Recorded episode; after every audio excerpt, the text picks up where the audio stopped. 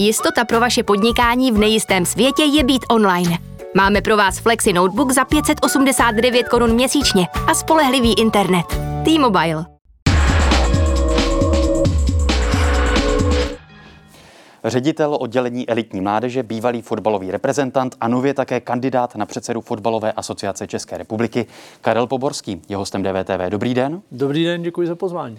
Pane Poborský, čeká vás nejtěžší zápas vaší kariéry? Asi určitě jo, asi určitě jo, protože na tom hřišti už jsem se uměl vyznat, tady je to trošičku něco jiného, eh, svým způsobem něco nového, takže určitě ano. Fotbalová veřejnost eh, a fanoušci se upínají k tomu třetímu červnu, kdy se bude volit nové vedení Fačru hmm. s velkými nadějemi, s velkými očekáváními a volají po změně. Přinesete tu změnu vy? Já si myslím, že ano, ale, ale není to jenom o mě. Eh, naše hnutí má 350 tisíc a už to, kdo se do toho eh, vlastně výkonného výboru hlásí, i když ještě nebyly uzavřeny kandidátky, tak naznačuje, že taková ta generační obnova, by se dalo říct, nebo takový ty staré struktury, jestli si to takhle můžeme říct, ty už se tam nehlásí, takže k obměně určitě dojde. A vy tu změnu představujete i přesto, že jste seděl ve výkonném výboru Fačru pod tím bývalým vedením? Ano, ano, je to pravda, že jsem tam seděl. Já to dokonce vidím jako jednu z mých výhod, protože uh, deset let jsem vedl profesionálně Český Budějovice, takže znám detailně uh, profesionální chod. Byl jsem ve výkonném výboru za Ivana Haška, bohužel on, on vlastně v polovině odešel, takže to bylo takový neúplně šťastný vůbec pro fotbal jako takový období. Eh, no a teď řídím mládež, takže se dostanu do krajů, do okresů, do toho detailu na ty vlastně nejnižší stupně. Eh, takže fotbal znám ze všech, ze všech úhlů pohledu a troufám si říct, že jsem připraven. To vůbec nespochybnuju, že neznáte fotbal, ale zajímá mě, jestli změnu může přinést někdo, kdo je dlouhá léta součástí toho, když použiju politický termín establishmentu. Uh, no, měli bychom si asi, asi vlastně dneska jsou známí tři kandidáti a v podstatě všichni tři vycházíme z fotbalu.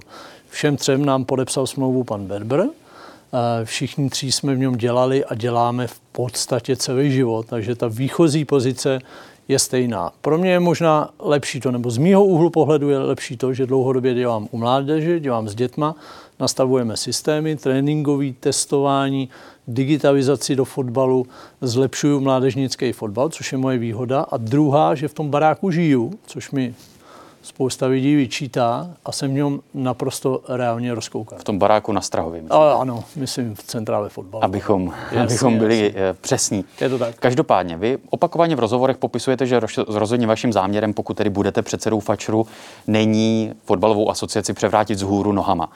Není to ale přesně to, co Fačer potřebuje? No, víte, eh, mě se na to ještě detailně nikdo nepsal, neptal. Tohle z toho o mě tvrdí víceméně uh, sdělovací prostředky média. Samozřejmě ano, ten barák potřebuje, uh, potřebuje důkladnou analýzu, potřebuje vůbec aby, jakýsi zrcadlo, aby, aby si dokázal říct, ano, tohle z toho oddělení je podimenzovaný, tohle je předimenzovaný, tohle oddělení nemá výkon, proto je možný ho zavřít. Některý lidi tam opravdu se dějí na více židlích, a já díky tomu samozřejmě na tohle se chystám, protože, eh, protože já cílím na kvalitu, chci kvalitu a nechci být spojovaný s nějakým neúspěchem. Ale na druhou stranu ano, to, co říkají další dva kandidáti, všechno je třeba obrátit, Eh, je třeba dělat fotbal bez ozočích, dokonce jeden říká, já ne, nechci úplně jmenovat, jeden říká, fotbal nemají řídit fotbalisti, což je úplně směšný pro mě.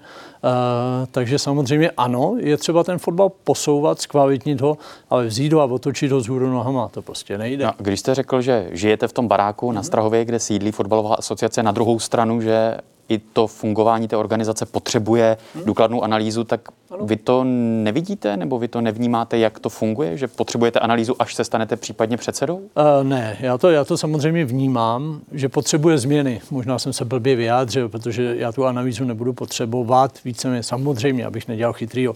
Nevidím do účetnictví, nevidím do těch věcí.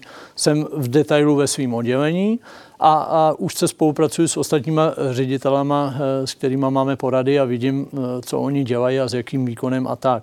Takže tím chci říct, že samozřejmě uh, Eh, ten barák je možno zlepšovat, já se na to chystám, ale abych to měl populisticky jako highlight, že jdu obrátit fotbal z hůru nohama, tak to přece nejde.